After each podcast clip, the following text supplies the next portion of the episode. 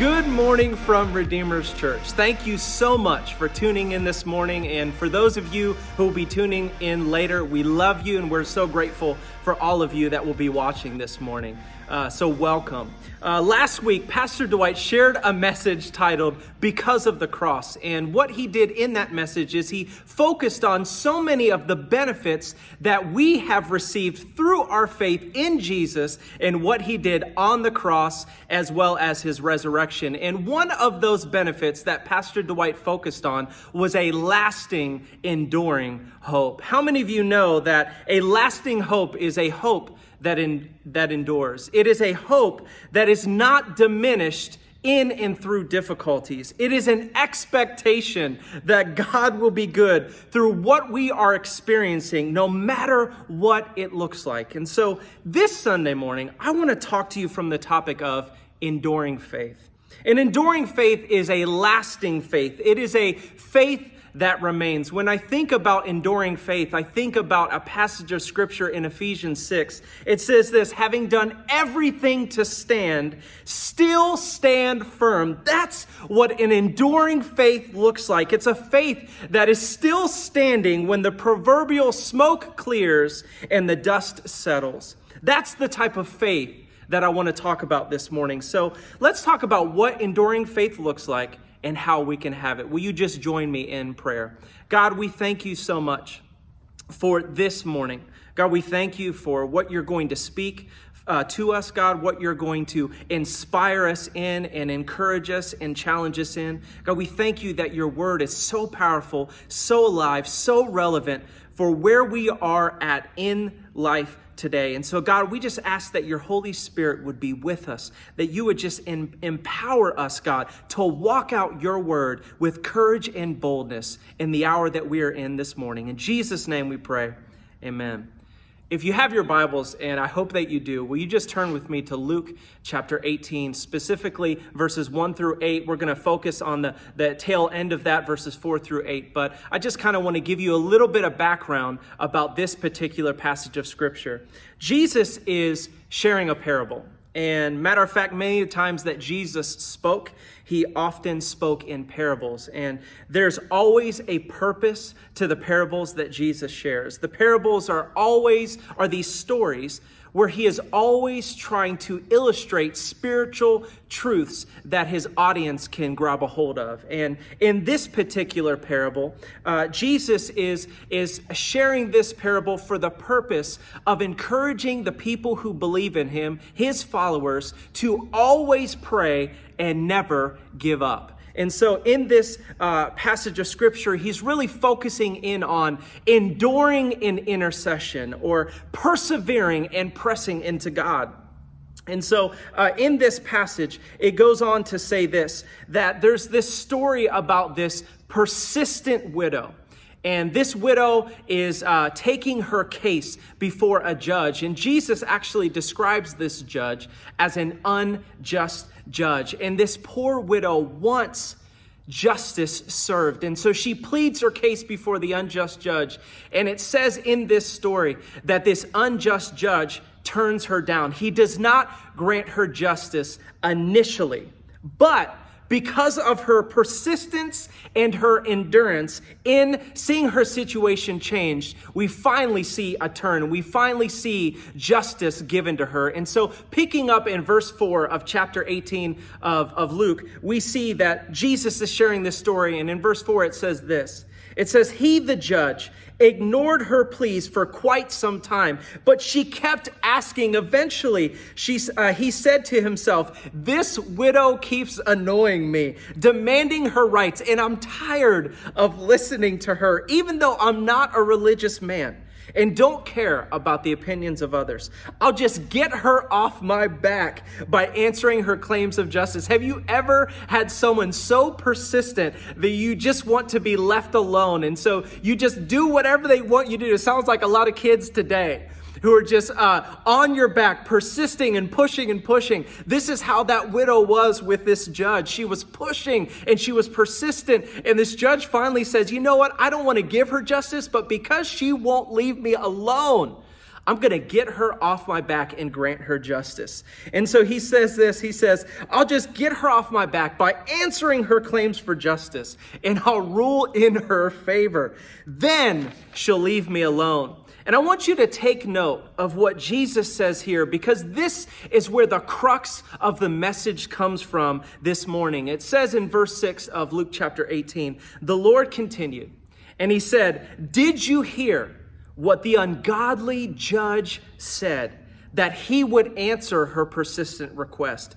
Don't you know that God, the true judge, will grant justice to all his chosen ones? Listen to me this morning. I've got good news for you. If you have put your faith in Jesus Christ as your Lord and your Savior, you are one of the chosen ones that Jesus is talking about here in this passage of Scripture. Don't you know the true judge will grant justice to all of his chosen ones who do what? Who cry out to him day and night, night and day. He will pour out his spirit upon them. He will not delay to answer you and to give you what you ask for. And it goes on to say this in verse 8 God will give swift justice to those of you who do not give up. And Jesus tells us right here what it looks like to not give up. Look, uh, not giving up looks like this. Number one, he says, so be ever praying. And two, ever expecting, just like the widow was with the judge. Ever praying, praying, I don't know about you, but ever praying looks a lot like enduring faith. Ever expecting looks a lot like enduring hope. So be ever praying and ever expecting, just like the widow was with the judge. And Jesus asks an important question that is rhetorical in nature, but it's such a powerful, powerful question to those who are listening to him in this moment. He says, Yet when the Son of Man comes, that is, when he himself would return after his death, burial, and resurrection and ascension. Listen, there will be a glorious dissension when Jesus comes back and returns. And he's referring to this moment. And he says this He says, Yet when the Son of Man returns, when Jesus returns, will he find this kind of persistent faithfulness in his people? Another translation says it this way Will he, Jesus, find this kind of faith on the earth. Listen to me this morning. If you've grown up in church or been in church for a long time, then many of you already know that the Bible tells us that tomorrow is not promised. We have no idea how long we are going to live. Life is often a vapor, as, Jesus, as scripture says. Taking it even a step further than that, we don't even know when Jesus will return. And if you read and study scripture, you know Jesus didn't even know when he was going to come back, according to Matthew chapter 20, uh, 24, verse 36. He doesn't even know when he's going to return. Only God the Father knows that. So, what that tells us is that all we have is today.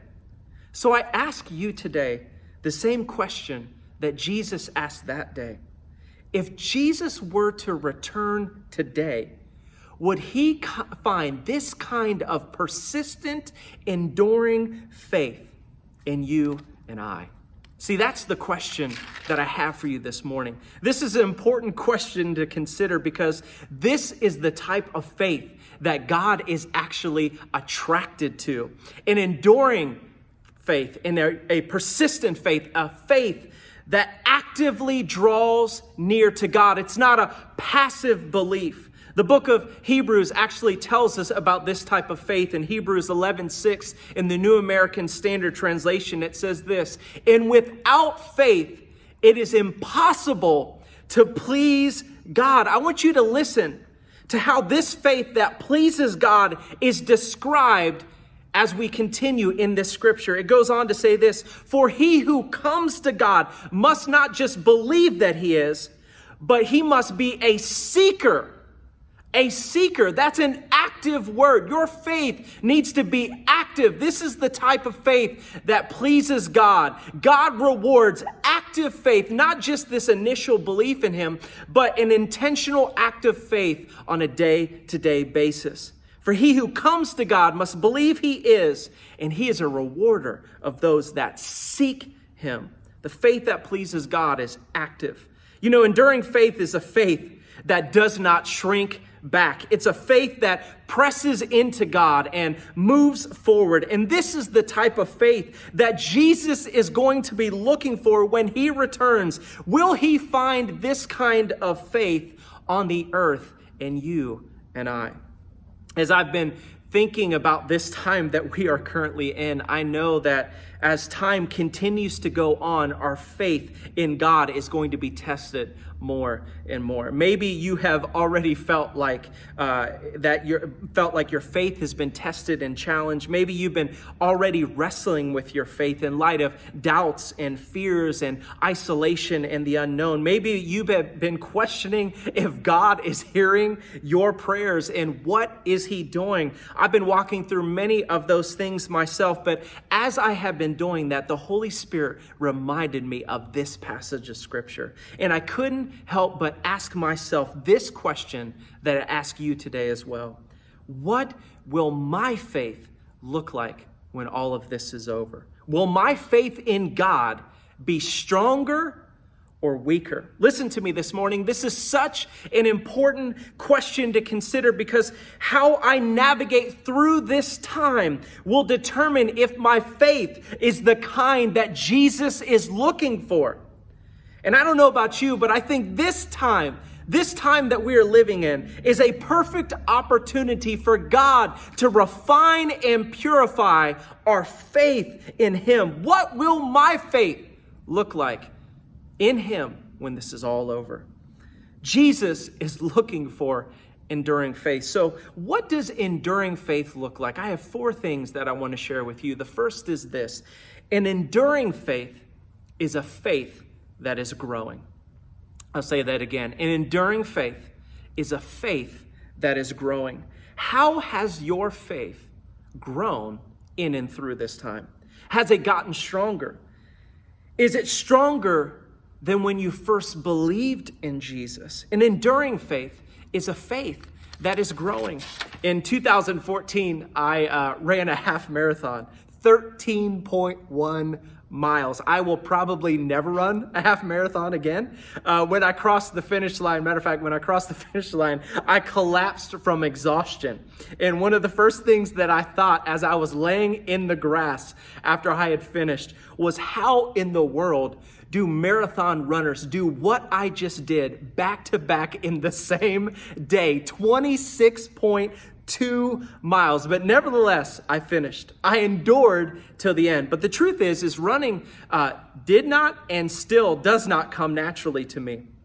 There are people who have the gift to run, but that is not me. I had to grow my endurance as a runner to be able to run that 13.2 miles. And for me, I was not going to be able to run 13.2 miles until I first endured running 3.2 miles. See, my capacity to run 13.2 miles came through enduring every mile that came before that. Our faith is no different. Our faith is a muscle that develops endurance as it goes through times where endurance is demanded of our faith. All too often, we want to have an enduring faith without having to go through something that requires endurance. But that is not how this works. We don't get an enduring faith without having to endure something. James, the brother of Jesus, actually talks about this in the first chapter of the book written after his own name. James chapter 1, verses 2 through 4. Listen to this. Consider it all joy, my brothers, when you encounter various trials. Now watch this. Knowing that the testing of your what? Your faith produces endurance. I love that because James is giving us a heads up on what we can expect to happen in our lives if we embrace the testing of our faith. The testing of our faith will produce endurance, but he doesn't just end it there. He takes it a step further because we have a role to play. What he says next is so important in growing and enduring faith. He says this in verse 4 and let endurance have its perfect work, so that you may be mature and complete, not lacking anything. I love that. Listen to me. In order for you to grow in enduring faith, sometimes you need to allow what you are enduring through to run its course. So many times when I was running, I wanted to stop running before I got to my finish line. But where my endurance was developed most is when I ran one step further than I believe I could. And enduring faith always grows most, listen, where we don't think we can have any more faith in God. I want to encourage you this morning that in this season, if you feel like your faith is being tested, embrace it. Allow endurance to have its perfect work in you because uh, when you do that, when you embrace what you're going through, it is going to grow an enduring faith. Second thing that I want to talk about uh, that, that enduring faith looks like is number two, enduring faith is flexible. Enduring faith is flexible. Often our faith becomes inflexible. And how, how, how does it become inflexible? Well, it becomes inflexible when our expectations of what God is going to do in our lives often go unmet. And what happens as a result, we can become mad or we can become angry or we can become bitter at God because we expected Him to do something in a way that we thought He would do it and it didn't happen. Has your faith become rigid or is it still flexible? Is it still pliable? Listen to me. An ex- a flexible faith is a faith that perseveres beyond moments where perhaps God did not, not meet our expectations. A flexible faith is a faith that surrenders personal expectations and preferences about what God should do and how he should do it. A flexible faith is a faith that still follows God, even though what he may, be saying and what he may be doing isn't matching with how we perceived that he would move. How flexible is your faith? When I think about flexible faith, I think about the declaration that Shadrach, Meshach, and Abednego made in Daniel chapter 3.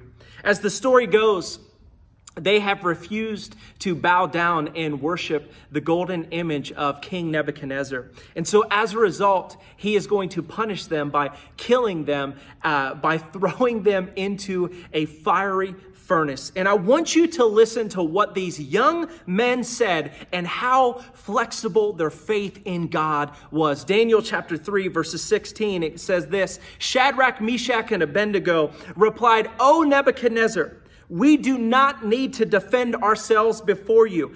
If we are thrown into the fiery blazing furnace, the God whom we serve is able to save us. He will rescue us from your power.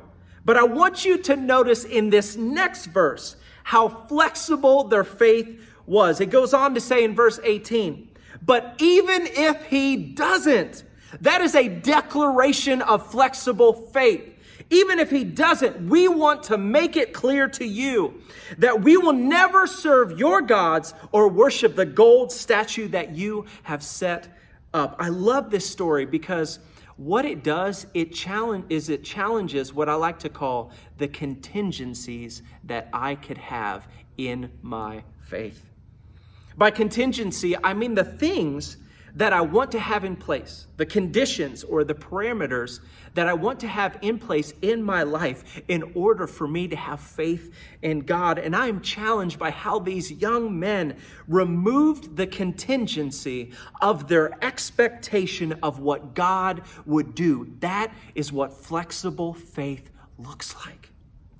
So, enduring faith is a flexible faith. Number three, an enduring faith finds strength in remembering what God has already done. Oh man, the author of Hebrews speaks to this. You know, uh, whoever wrote Hebrews, whether it was Paul or someone else, Uh, they were writing it to a body of Jewish believers who had accepted Jesus as the Messiah. And through persecution and ridicule and so many people dying, they were struggling with their faith. And, and what the author of Hebrews does is he begins to uh, encourage them by telling them how Jesus is better than anything they could, they could go back to. They were wanting to walk away from their faith. And so the author of Hebrews is trying to get them to understand that Jesus is better than all of that. And in this, in Hebrews chapter 10, verses 32 through 34, he says something very interesting. He says, Think back on those early days when you first learned about Christ. Remember how you remained faithful even though it meant terrible suffering. Sometimes you were exposed to public ridicule and were beaten, and sometimes you helped others who were suffering the same things. You suffered along with those who were thrown into jail, and when all you owned was taken from you, you accepted it with joy. You knew there were better things waiting for you that will last forever. See, the author of Hebrews is encouraging these young Christians who would read this letter to remember what God has already done in their lives so that they could find strength for today and tomorrow in their faith in doing it. Listen to me. There is a strength, there is an, a, a tenacity, there's a boldness that comes in our faith when we continually remind ourselves of all the things that God has already done to demonstrate his faithfulness. Why is this true? Because we know in Revelations, or the book of Revelation, that we overcome the blood of the Lamb by the word of our testimony. Our faith will grow stronger as we remind ourselves of the testimony of God's goodness in our lives. I remember having a conversation with someone that is just so close in my life, and they were struggling in their relationship with God. And they were struggling, uh, they were having these doubts. And the reason why they were struggling and having these doubts was they were questioning God's ability to provide for them. And as I heard them speak, because I knew their story, there was just a moment in the conversation where something rose up on the inside of me. And, and this, this courage or this boldness that rose up on the inside of me was because I knew their story. I knew how many times God had been faithful time and time again. And out of nowhere, in the middle of the conversation, I just spoke up and I said this statement to them I said, Has God never not provided? Has he never not provided for you? Has he never not came through for you? Double negatives, I don't care. Listen to me. God is so faithful. What happened in that moment, why that rose up and I just spoke it was because I was remembering all of the times in their life that God had been faithful. And it gave me a strength and a tenacity and a boldness in the moment to say, you need to have faith because he's done this and he's done this and he's done this. He's been faithful time and time again. Paul says this in one of his epistles. He says, even when we are faithless, God is faithful for he cannot disown himself. So many times when we're wrestling in our faith and we're discouraged by what we're going through, the way that we get out of that, the way that we develop an enduring faith is we recall and remember all of the times that God has already been faithful. See, an enduring faith finds strength in remembering what God has done. Last but not least, not only is an enduring faith a faith that is growing, not only is an enduring faith a faith that is flexible, not only is an enduring faith one that finds strength in remembering what God has already done, but last but not least, and most importantly, an enduring faith is a faith that is fixed on the person of Jesus. I want to close this message with a scripture that Pastor Dwight shared last week Hebrews chapter 12, verses 1 and 2. It says, Therefore, since we have so great a cloud of witnesses surrounding us, let us also lay aside every encumbrance or burden and the sin which so easily entangles us. And listen to this let us run with endurance the race of our lives that is set before us. And how do we do that? How do we run this race with endurance? Listen to the solution that the author of Hebrews says. We can run this race of faith with enduring faith, with endurance and perseverance and tenacity. How, how can we do that? We can do that by what verse 2 says by fixing our eyes on Jesus, the author and the perfecter of our faith. Listen to me. Jesus is both the pioneer and the perfecter of our faith. The Passion Translation says it this way We look away from the natural realm and we fasten our gaze onto Jesus, who birthed faith within us and who leads us forward into faith's perfection. You know, I love Jesus. And one of the things that I love about Jesus is that nothing that Jesus commands us or expects out of us does he expect us to fulfill without his help. In Luke 18, when he said, When I come back, will I find an enduring faith upon the earth? He said it knowing that he is the originator of our faith and the perfecter of our faith.